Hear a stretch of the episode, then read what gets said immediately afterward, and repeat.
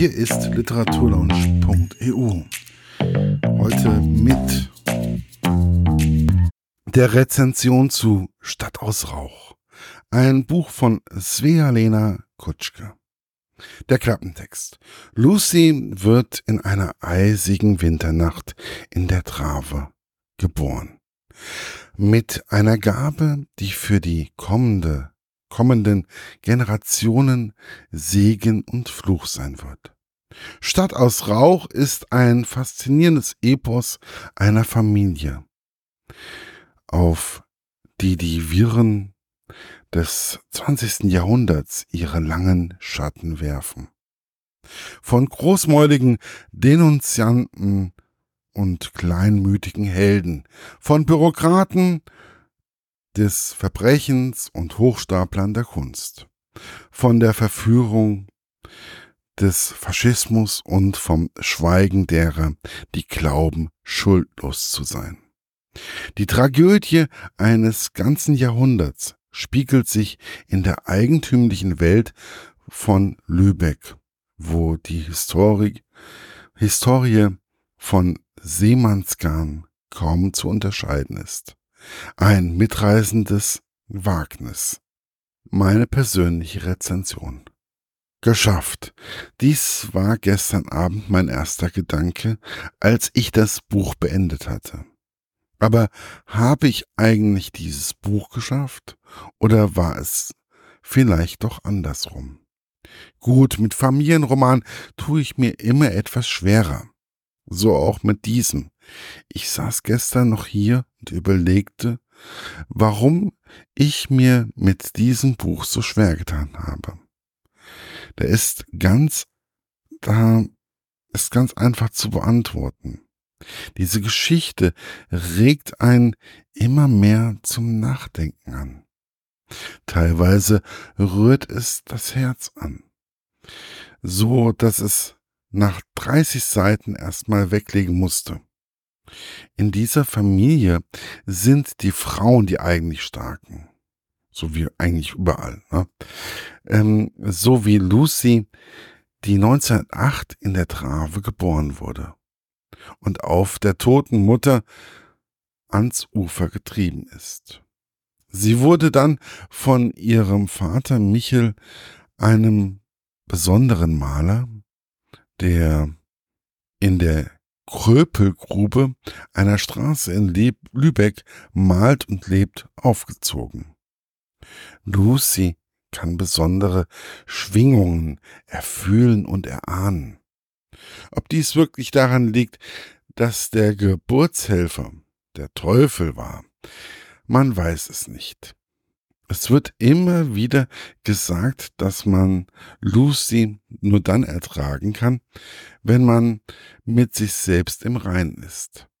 Neben Lucy lernt man auch die Familie ihres Ehemanns Christoph Maria Pedersen kennen. Vor allem der Vater von Christoph, ein Offizier der alten Schule, Johann Christoph Pedersen, fällt einem da ins Auge.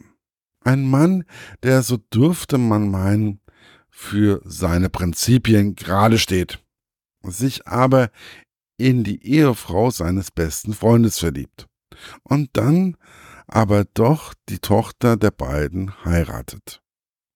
Wirkt auf uns heute nicht besonders positiv. Aus der Ehe von Lucy und Christoph wird Freier Petersen geboren. Mitten in den Kriegswirren des Zweiten Weltkriegs. In dieser Zeit gibt Christoph eine unrühmliche Figur ab. Er verwaltet als Beamter die Toten der Gestapo. Egal ob nun im Osten oder in Lübeck. Er hält das Ganze auf Karteikarten fest. Die Tochter der beiden Freier heiratet Jürgen Mertens. Daraus entsteht der letzte Spross der Familie um Lucy, nämlich Jessie. Jessie hatte am Anfang einen besten Freund, Bjarne, den sie aus den Augen verliert und dann ausgerechnet bei den Punks von Lübeck wiederfindet. Einem kleinen Hafen oder kleinen Haufen, einen kleinen Haufen, Entschuldigung, von versprengten Menschen, die das Herz am rechten Fleck haben, aber nicht immer richtig verstanden werden. Genauso wie Lucy, Freier und eben auch Jessie. Die drei, die in der Trave geboren wurden und laut dem Buch irgendwann wieder in die Trave zurückkehren müssen. Das Buch Stadt aus Rauch hat unglaublich viele Facetten. Man lernt vieles über Lübeck. Man findet einen sympathischen Teufel, der eigentlich nicht so böse, nur richtig einsam ist.